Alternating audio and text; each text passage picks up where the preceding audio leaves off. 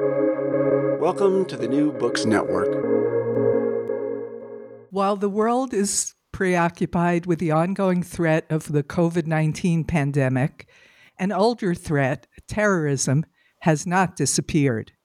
In fact, the widespread upheaval, uncertainty, and global anxiety occasioned by the COVID 19 pandemic has been seen by terror organizations as a golden opportunity to tie their messaging to information about the disease and intensify their propaganda for purposes of recruitment and incitement to violence. Whether it's Boko Haram or ISIS or Hezbollah or the range of hate groups acting around the globe, terrorism continues to be a threat to decent people everywhere. Today's guest is a pioneer in the struggle against terrorism. Hello, everyone, and welcome to the podcast. I'm Renee Garfinkel, your host on the New Books Network with the Van Leer Jerusalem series on ideas. You can subscribe to our series on Spotify, Apple, Stitcher, and wherever you find your podcasts.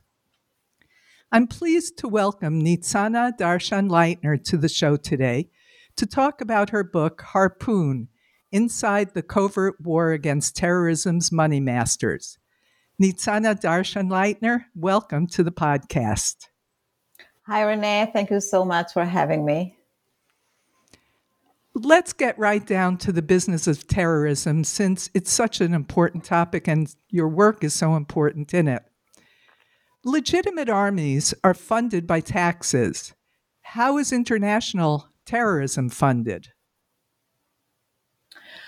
Well, the um, organizations that uh, we are all familiar with uh, Hamas, Islamic Jihad, ISIS um, that are operating in our neighborhoods receive their funding from uh, international sources, from states sponsor terrorism, from international banks that provide them with financial aid um, and from uh, Islamic charities, those who identify with the goals of the terror organizations, and they all funnel the money to the uh, local chapters of these organizations. So you can see millions of dollars wired from uh, Europe, from United States, from Iran, from Syria, into areas in the West Bank, in Gaza, uh, in Iraq, in Syria, in South Lebanon supporting these organizations.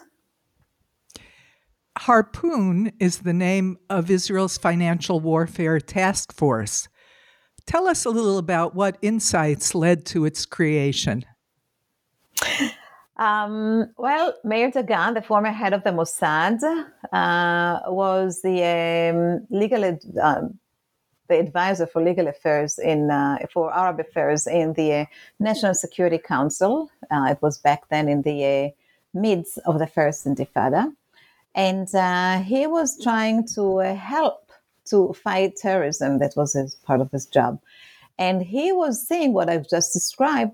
That millions of dollars are making their way from outside of Israel into the hands of the Palestinian organizations, and this money actually bring the terror organization to carry more and more terror attacks against Israelis.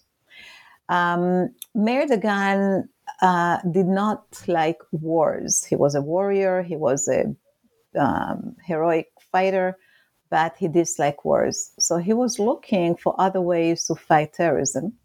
And he realized that uh, what he sees actually might be one of the uh, um, things that create the infrastructure and maintain the infrastructure of the terror organization. So he realized that if he wants to stop the flow of the terrorism, he must stop the flow of their money.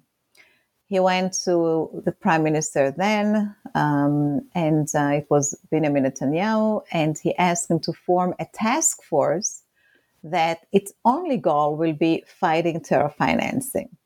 It will include representatives of the Shin Bet, of the Mossad, of the um, Defense Ministry, of the IDF, of other ministries in Israel, but they have one goal to follow the money that belongs to the two organizations, to target the money, to kill the money. Netanyahu agreed and they established Harpoon, Tziltzal in Hebrew.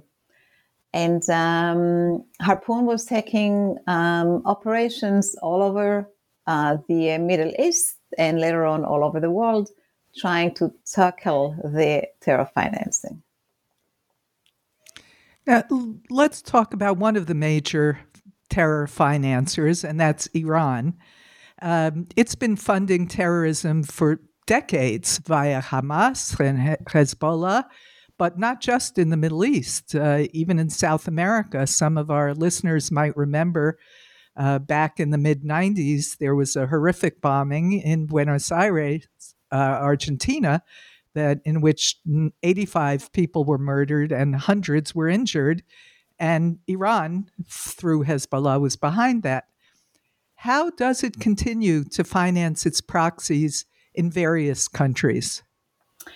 So, um, you know, in the beginning, it was pretty easy for the for Iran to fund Hezbollah, Hamas, um, and other proxies uh, around the world. Usually, um, usually in the Middle East, but as you mentioned, in South America and uh, and even in Africa. Um, they were just utilizing banking system around the world to wire money. It was plenty, it was free. Uh, Iran's uh, had, including its budget, um, millions of dollars to support these organizations. I remember in one time there was $30 million allocated to Islamic Jihad, even before uh, they were supporting uh, Hamas. And, um, and uh, uh, today it was um, a couple of years ago, it was several hundred million dollars supporting Hezbollah.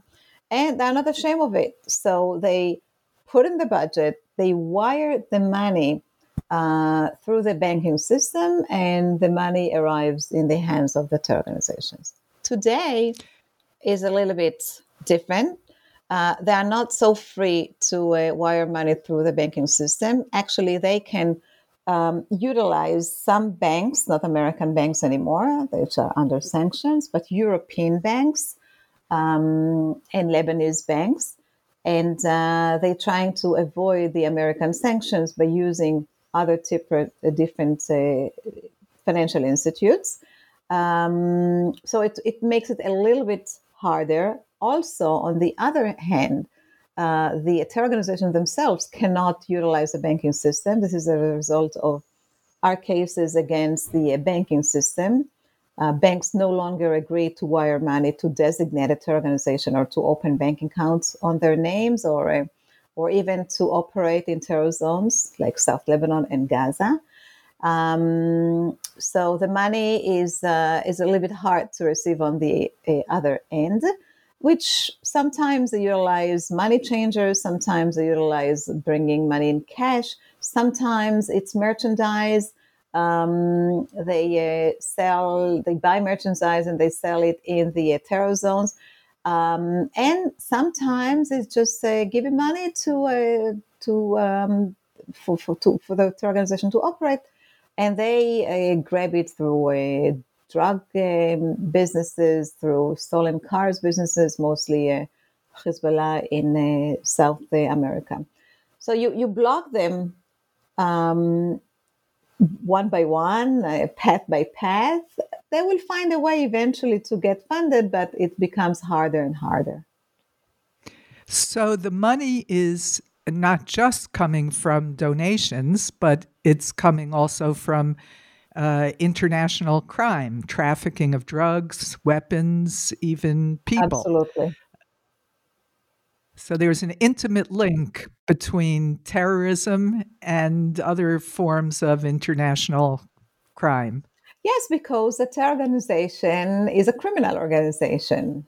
They are busy yes. in one sort of crime, uh, but in the end, in order for them to uh, make money, they can't uh, go to work can have like white uh, collar jobs they have to find other way to for to provide themselves and to provide their operations and they are utilizing what crime organizations are utilizing which is uh, drug businesses um, which is uh, stolen merchandise stolen cars um, uh, faking uh, money um, and um, you can see it. Uh, you can see. I mean, we're not so much familiar with uh, Hezbollah in South uh, America, but we are all familiar with what ISIS did when they uh, everywhere they went, they um, took over merchandise, they took over um, you know artifacts, they took over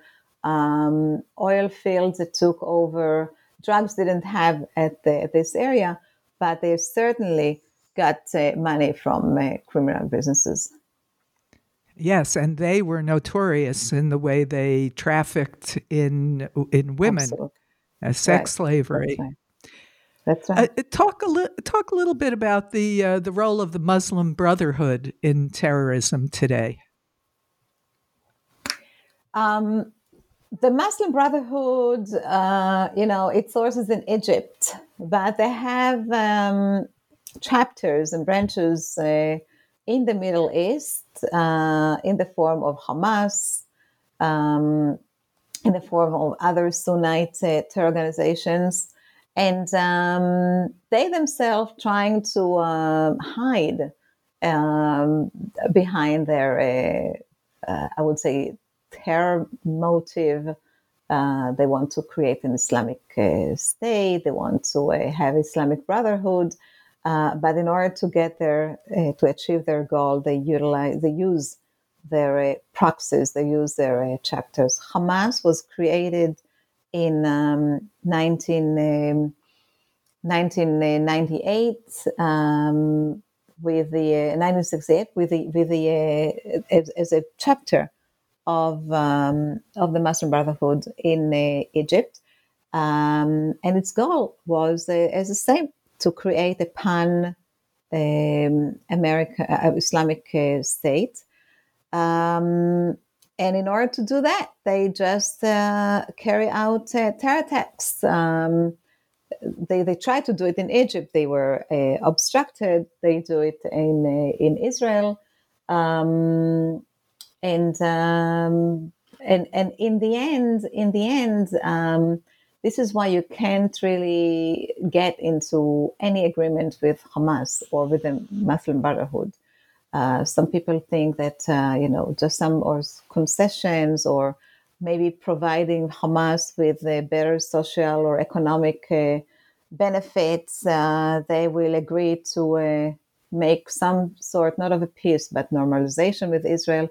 There is no chance to it because they don't care about the state of Israel. They care about their own pan Arabic nation, pan Islamic nation to achieve the goals of the uh, Muslim Brotherhood? Uh, uh, are they necessarily that by they I mean uh, terrorism, Islamic terrorism, international terrorism more broadly? Are they all religiously based, or are there also some that are just nationalistic but secular? Talk about can, that um, continuum. Yeah, you you can separate uh, between uh, the uh, Palestinian organizations in the sense that uh, Hamas uh, is religious based. Yes, um, Hamas and, and, and so is Muslim Brotherhood, as you and, pointed out. They right. were originally a chapter. Uh-huh.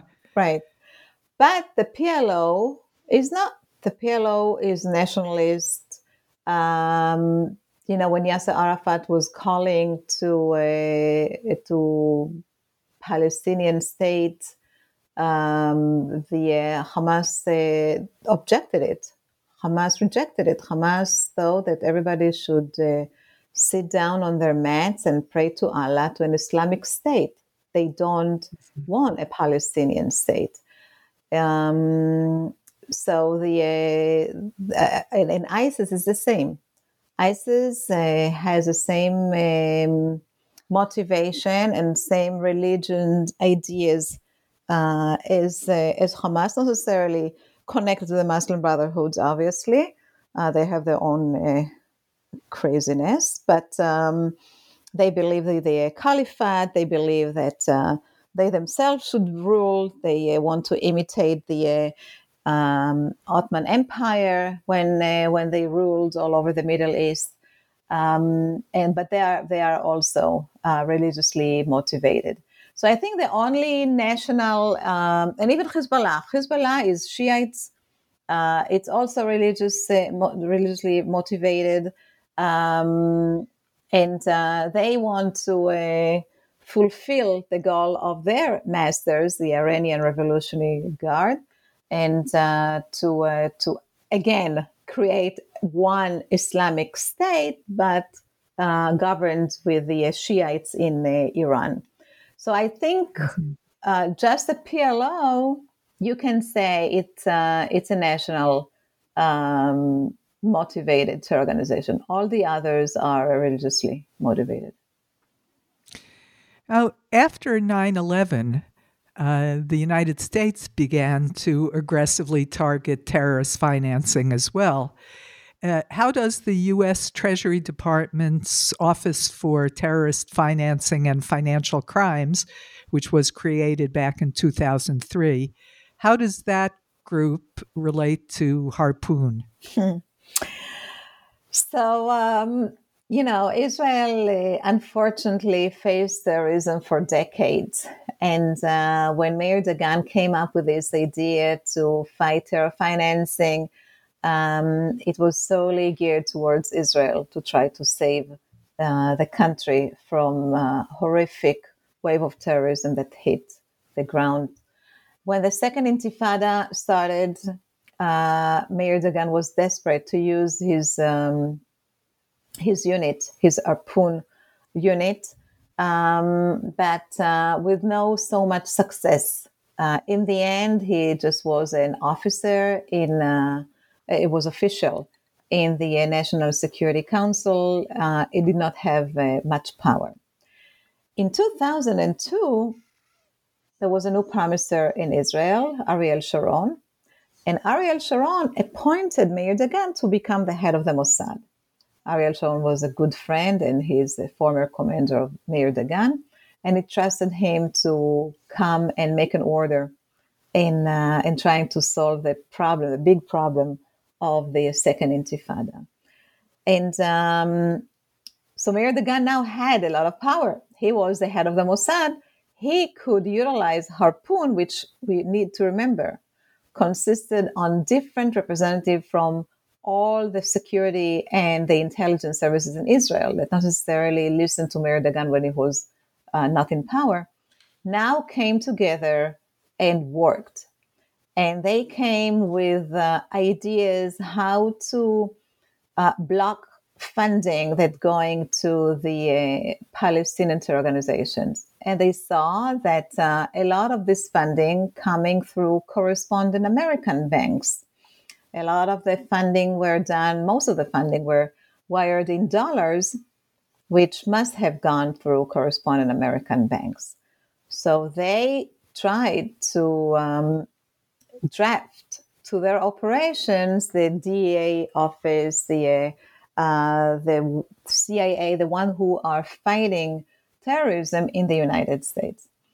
Um, with no much success. United States did not uh, uh, think that uh, this is how you fight terrorism. United States was hit with the September 11, um, and uh, they, their goal was to kill Bin Laden. The goal was the uh, war in Iraq, uh, in Afghanistan. Um, there were more important things to go after than money that goes to the terrorism. But Meir Dagan constantly um, worked to um, to prove the opposite uh, with the American authorities to prove them that um, if you only dry the money with an oxygen to the terrorism, you can dry the terrorism itself. And then, shortly afterwards, in 2003, uh, was the year you founded your NGO, Shurat Hadin, which means letter of the law. The and it's an Israeli law center. How did that come about? Yeah, so um, I was, uh, you know, I finished law school. I went into my uh, private practice. It was in the year of 2000 when the Intifada broke out. And uh, me and my colleagues saw that um, we're going to experience the same thing that we had in the first intifada. Buses are going to get blown up. Uh, people are going to get killed and stabbed on the street. Shoot, uh, drive-by shootings will uh, occur on a daily basis. And we decided that perhaps we can take a role in the war against terrorism to do what lawyers do best go after the pocketbooks of the terror organizations. So we decided to file lawsuits against the organizations and their financial patrons. We were looking and waiting for the best case to um, utilize our legacy, and um, here it came. It was October 2000. Israel called to a special military call up, and two soldiers were making their way to their base in Bet El. They didn't know their way so well. They made a mistake. They wind up in the city of Ramallah. And in Ramallah, they were pulled out of the car and drove to the police station in town. And uh, very quickly, the rumor was spread that there are two Israeli soldiers arrested in the Palestinian police station. The mob began to arrive. They demanded the policemen to bring down the two soldiers. They wanted to lynch them.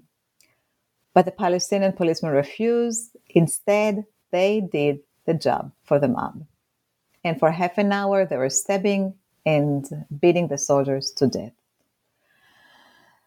Um, mm. I hmm. was watching the TV as the rest of the people in Israel, and we saw how the Palestinian policemen threw the body of one of the soldiers to the mob, which totally lynched the body. They ripped it to shreds, they lit it on fire. And we thought that um, this is the best case to start our uh, initiative to see if we can sue the one who is responsible for this lynching. Because in any other country, the police and the state would be found responsible for this murder and they will have to pay. So we went and filed our first case in the District Court of Jerusalem against the Palestinian Authority and the Palestinian police for this lynching case. And then we filed more cases against the Palestinian Authority. And also in the United States, we filed cases against Iran and against Syria, state sponsored terrorism, uh, on behalf of victims that were killed in Israel by Hamas, by Islamic Jihad. And after two years, we started winning cases in court. We started receiving judgments for hundreds of millions of dollars, liens on hundreds of millions of shekels, unprecedented decisions in the courts. So we were approached by Harpoon, by Meir Dagan's soldiers, to see if uh, we can work together, if they can give us evidence that they accumulated in their operations um, against the banks. Perhaps we can bring losses against those who wire money, who actually physically bring the money from outside of Israel into the hands of the Palestinian uh, terror organizations. And if we can est- extend our activities against the uh, Palestinian Authority, which I must remind you um, in the middle of the Intifada, 2000, uh, we had the Dolphinarium discotheque with 28 people getting killed, and the uh, Park Hotel massacre over Passover Seder, 30 people getting killed, and the Moment Cafe, 18 people getting killed. Like it was a horrible, horrible year. So we um, could not do it anymore as private lawyers, and we established Shurat Hadin, letter of the law, to take all these hundreds of cases and file them in orderly manner in the courts around the world.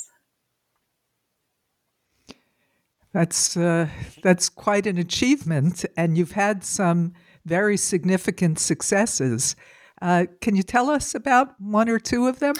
Um, yeah, with pleasure. Um, since then, we are representing hundreds of terror victims in lawsuits and legal actions against the PLO, against Hamas, Islamic Jihad, Hezbollah, the Palestinian Authority, Iran, Syria, North Korea, Arab banks, European banks, Chinese banks, Lebanese banks, and the social media, uh, Facebook, Twitter, and Google for aiding and abetting terrorism.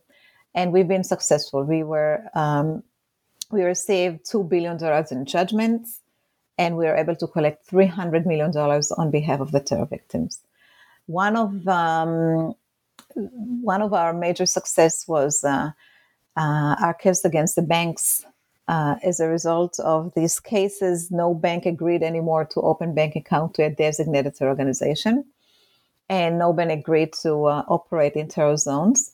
Um, but the banks usually settle the cases out of court. They don't want to have a judgment against them, recognizing them as aiding and abetting terrorism. So when they pay the money, it goes directly to the terror victims and uh, it brings a relief uh, to the terror victims. Um, I had a case where um, was a young girl, 17 years old, uh, she was walking with her brother, 15 years old, coming back home in Sderot when the red alert went off. Uh, this is the alarm that goes on when the missiles are falling from Gaza. And in Sderot, as we all know, there are only 15 seconds to find a shelter. So she was walking down the street. It was a bare street. There was no building, no bus stop to hide underneath them. The only thing that went into her mind is to protect her brother. She fell over her brother. She covered him. The missile fell right near their head. Many shrapnels went into their both head. She fought for seven days on her life in the hospital. She died. Her brother mm. is disabled for life. So the father of this uh, girl came to me in the end of the case. Oh, I'm sorry. We filed a lawsuit against, we, we, are asked by Harpoon if we can file a lawsuit against a major bank that provided financial services to Hamas at the time. And uh, we filed a case and uh, it got uh, settled. So the father came to me and told me that, you know, thank you for letting me fight back. Thank you for getting me my integrity back. I feel I'm no longer a victim. So this is what these cases do. And um, the uh, I, can, can, tell you that um, just recently we received a lien for half a billion shekels on the uh, Palestine Authority money uh, for similar terror attacks that were done in the Second Intifada. And in the United States, we won $655 million judgment against the Palestinian Authority and the PLO for attacks that happened in the Second Intifada. Um, and this money eventually will go to the terror victims. We do not win final judgment in these cases, but um, but the amount the, the, the of judgments and, and rulings that the courts agreeing to give is significant, is um, is unheard of, and I think this is the most um, the biggest achievement of Shurat Hadin to bring the courts to understand that uh, they cannot go even uh, in case of terrorism, that they have to express their shock um, and they have to have a say of how much money terrorism costs. And this is the message that we want to send to the entire world that today you cannot kill a Jew and go without pay. That Jewish blood is not cheap anymore. It's actually very, very expensive. And um, I know that after we received the uh, judgment in the United States, granted by a jury in a trial uh, that went for 50 days, and a New York jury ruled that the Palestinian Authority is responsible for act of terrorism and um, had them to pay $655 million, the Palestinian Authority leaders could not believe how the little money they gave the terrorists before the attack, how the weapon they provided them before the attack, safe haven they gave them after the attack, turned in the end of the day to hundreds of millions of dollars in judgment against them. And your work, I believe, has also been instrumental in changing international banking laws and procedures. Uh, uh, not just because of terrorism, uh, also because of drug money laundering. I mean, there are many factors, but your work, indeed, I believe, is part of that. That banks are really much more careful about who's putting money in, who's taking money out, and what for. Do, do you feel you had a role in that? I think uh, I think so. Yeah, I think that uh, after September 11, United States went into an emergency mode, and um, because uh, you know training the terrorists of uh, September 11 and uh, uh, keeping them on the ground for two years until they carried their attack, and the whole involvement of Saudi Arabia. Um, uh, the, the Prince family uh, with the attack showed the American that it's not a joke, showed the American that uh, um, the money is really driving terrorism and they have to be much more careful in uh, the way that terrorists are wiring money. So they came with the Patriot Act they came with the due diligence regulations that the bank's supposed to do. Um, and they, they imposed the uh, uh, banking system to be much more cautious when they open bank accounts. However, it didn't help. It didn't uh, not didn't help. It wasn't sufficient because at the same time, banks outside of the United States wired money freely, openly. Yes, it went through the United States because they all use correspondent banks. Yes, it went through benches in the United States. But if you weren't um, using the money in the United States, you could have used the American banking system to um, to send your money from uh, Jordan, from Syria, into the West Bank from Iran to the hands of Hezbollah. And um, showing you that uh, as a correspondent bank or as a um, through branch bank, it wasn't enough. The uh, the acts and the laws that United States legislated. So when we filed our cases against banks, we filed them in New York for aiding and abetting terrorism because all these banks were international banks and they all had branches in New York. No matter if this bank specifically wired the money or not, the mere fact that they have operations in the United States granted jurisdiction. So now mm-hmm. the banks are in a deep problem. They are facing uh, multi hundred million dollars, uh, uh, you know, lawsuits against them. Uh, right. They are facing judgment that may come and say you are aiding and abetting terrorism. Now, show me uh, the Congress allowing such a bank to continue operating in the United States. And then, where banks uh, totally change their policy. That's brought the banks to um, to do the due diligence much harder, mar- much more cautious than they did before. Take uh, uh, you know very very tough steps to make sure that the money is not going not even to Islamic charities that identify the terror organizations. They were very very careful. Um, you know, and today, if you want to open a bank account in the United States, it's not going to be easy. it's not yeah they drive you crazy right? And uh, unfortunately unfortunately due to our cases it you know it hit both ways but um, today no terror organization can uh, can utilize the uh, westernized uh, banking system. And, and uh, have you done work in Europe as well? Because uh, Europeans have their own point of view on many things, uh, but they have also been victimized by Islamic terrorism a lot in recent years. That's true. That's true.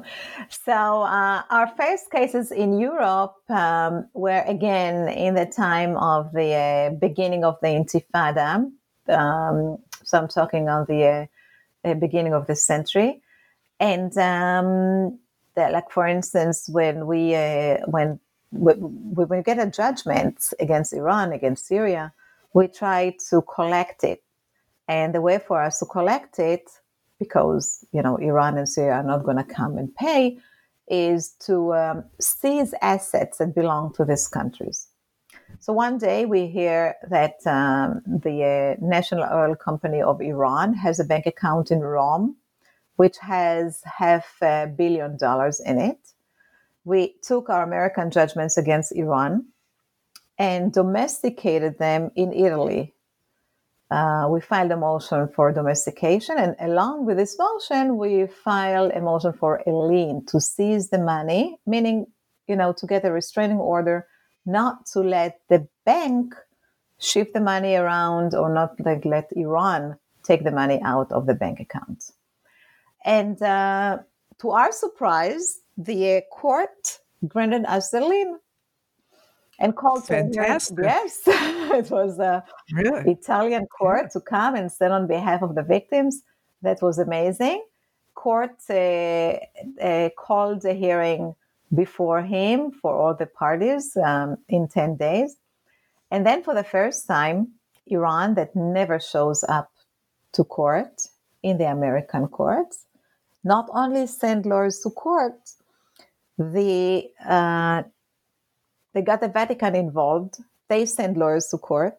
They got the um, foreign ministry of the Italian government involved. They sent lawyers to court. The national oil companies sent lawyers to court. The um, all the banks that had relationship with Iran sent lawyers to court. They were standing them for half an hour, screaming at the judge in Italian. and they had two arguments. First, service. Service is not correct. You didn't serve Iran sufficiently. Uh, it was an adequate to notify uh, Iran. 20 lawyers were standing there in court, and yet they said the service was not sufficient. And uh, the second argument was that um, to the substance, you know, that you cannot uh, seize assets that belong to the Iranian government to satisfy a judgment against, I'm sorry, you cannot seize assets belong to the National Oil Company of Iran to satisfy the judgment that belongs to the government of Iran. They are not the same entities, they don't share the same assets. So we could uh, argue against the second allegation. We brought experts, international law experts, testified that in regimes um, like Iran, there is no difference between the national oil company to the uh, to the government, and they belong to each other. They share the same assets. We also try to claim against the uh, other argument, and we claim that we did sufficient service to Iran, but the court wanted to go on the safe side and ordered us to reserve Iran. In the meantime, he took off the lien. One hour Uh-huh. after he shifted the lien, Iran took the money away from Rome to Thailand. Of course. so we were. Um, it's a funny case because uh, when I um, the, when, when the case was over, I was called to the uh, to the harpoon unit agents, and they urged me to tell them how the case went and how successful we were. And I said we weren't successful; we lost the money. But they said no. As a result of this case, Iran never came back to the Italian court, to Italian banks, and put its money in Italy. Can you do the Mhm. same thing in Germany and France? So, so this is what we did in Europe. We actually chased the Iranian from utilizing the euro, which was the second hard currency that they could use after they were restrained from utilizing the uh, dollar. And Iran at the time was funding the uh, Palestinian Authority uh, terror organizations. I mean, the Palestinian organization which use only you know, dollar, euro, or shekel. So by obstructing Iran from using the hard currency, we obstructed them from funding terrorism. This is this is what we did in Europe back then. Today is a little bit harder.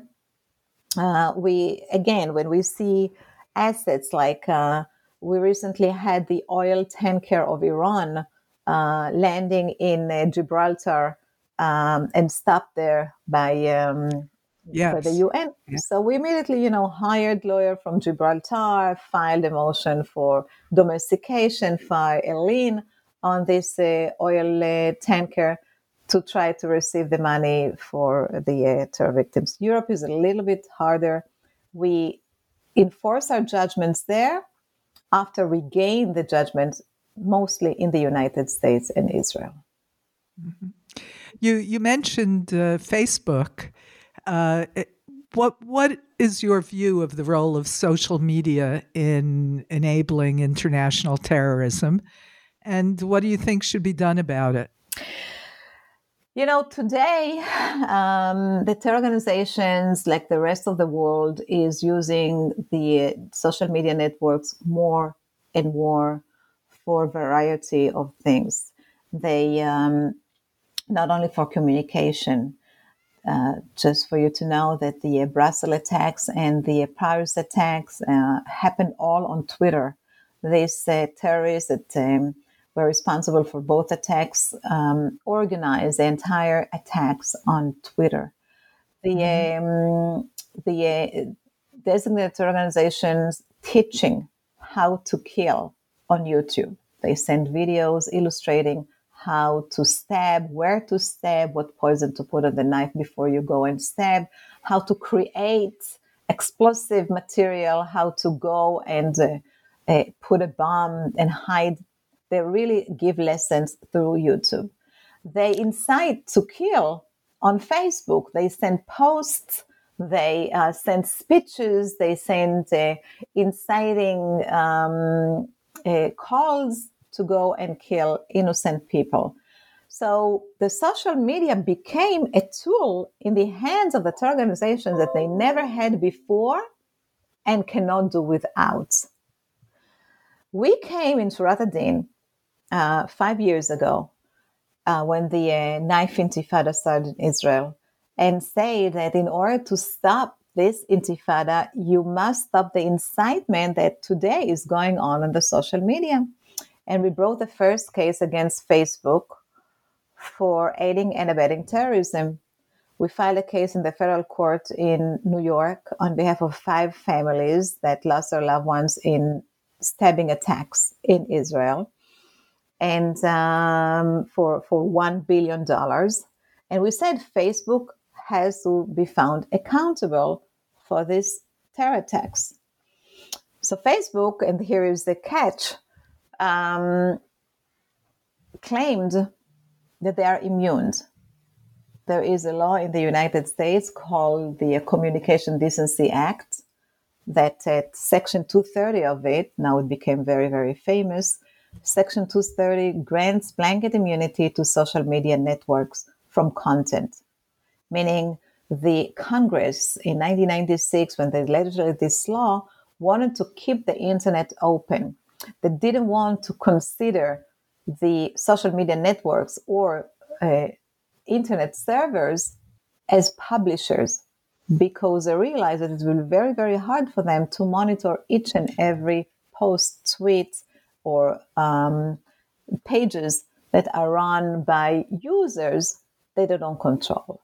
So they granted them blanket immunity, and the social media networks using this immunity to allow anything to go on their platforms.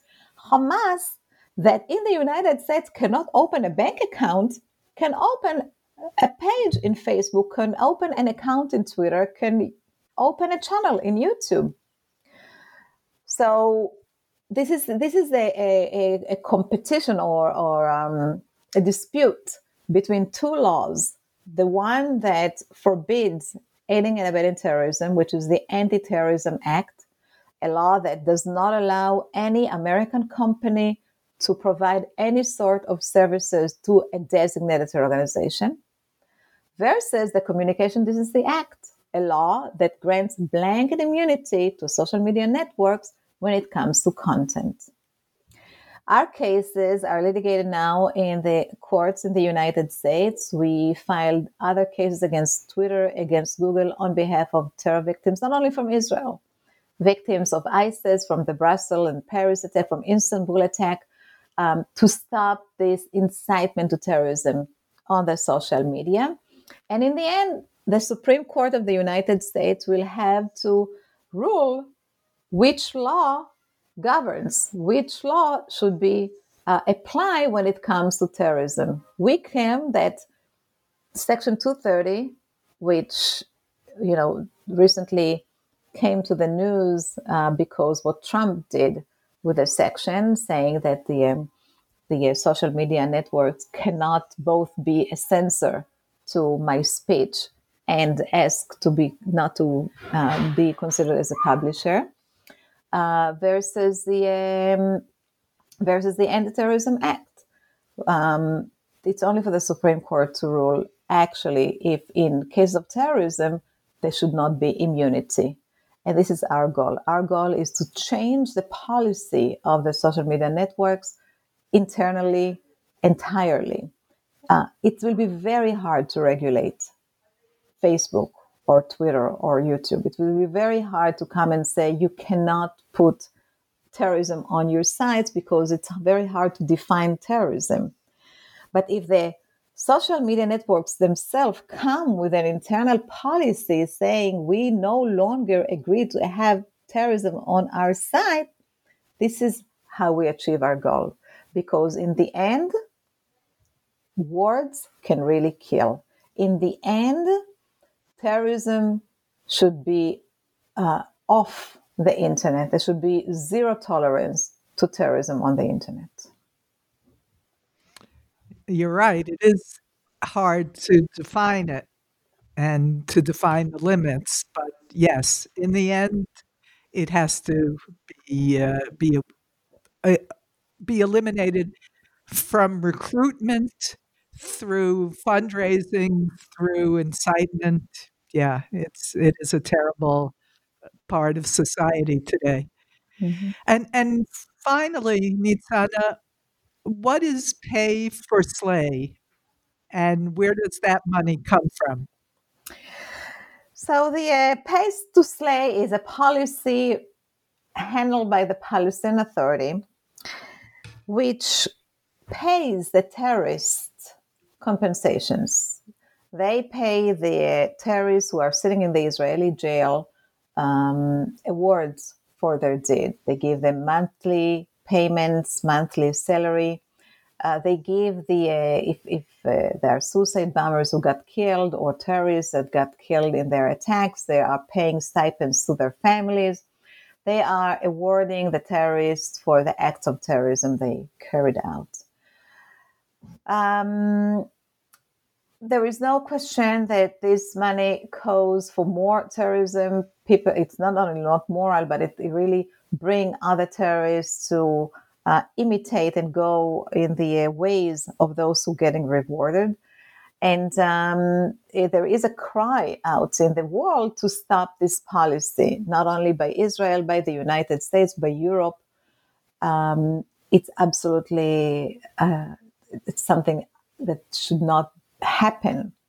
However, the Palestinian Authority does not listen. The Palestinian Authority continues this policy. The Palestinian Authority, I think, even if you sanction it and even if you impose a boycott and even if you uh, condemn it and if you take any act against it, will ever, ever fund the terrorists, will ever continue this pay to slay policy they could not do without. It started with the PLO, with Yasser Arafat in 1968, awarding those who sacrificed uh, their life for the fight for uh, Palestine, and they will ever continue doing it.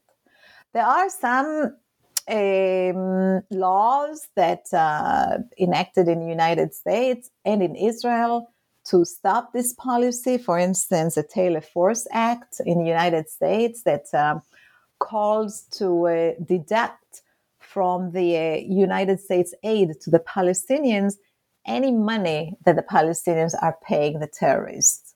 So, if with the budget of the um, pay to slay policy annually is $300 million, um, it's getting cut from the um, aid that the United States give them. In Israel, they tried to legislate a similar law. And um, there is a system in Israel that uh, Israel collects the taxes for the Palestinian Authority. And in the end of each month, they give it to him, to them. Uh, and Israel also wanted to deduct this uh, uh $300 million.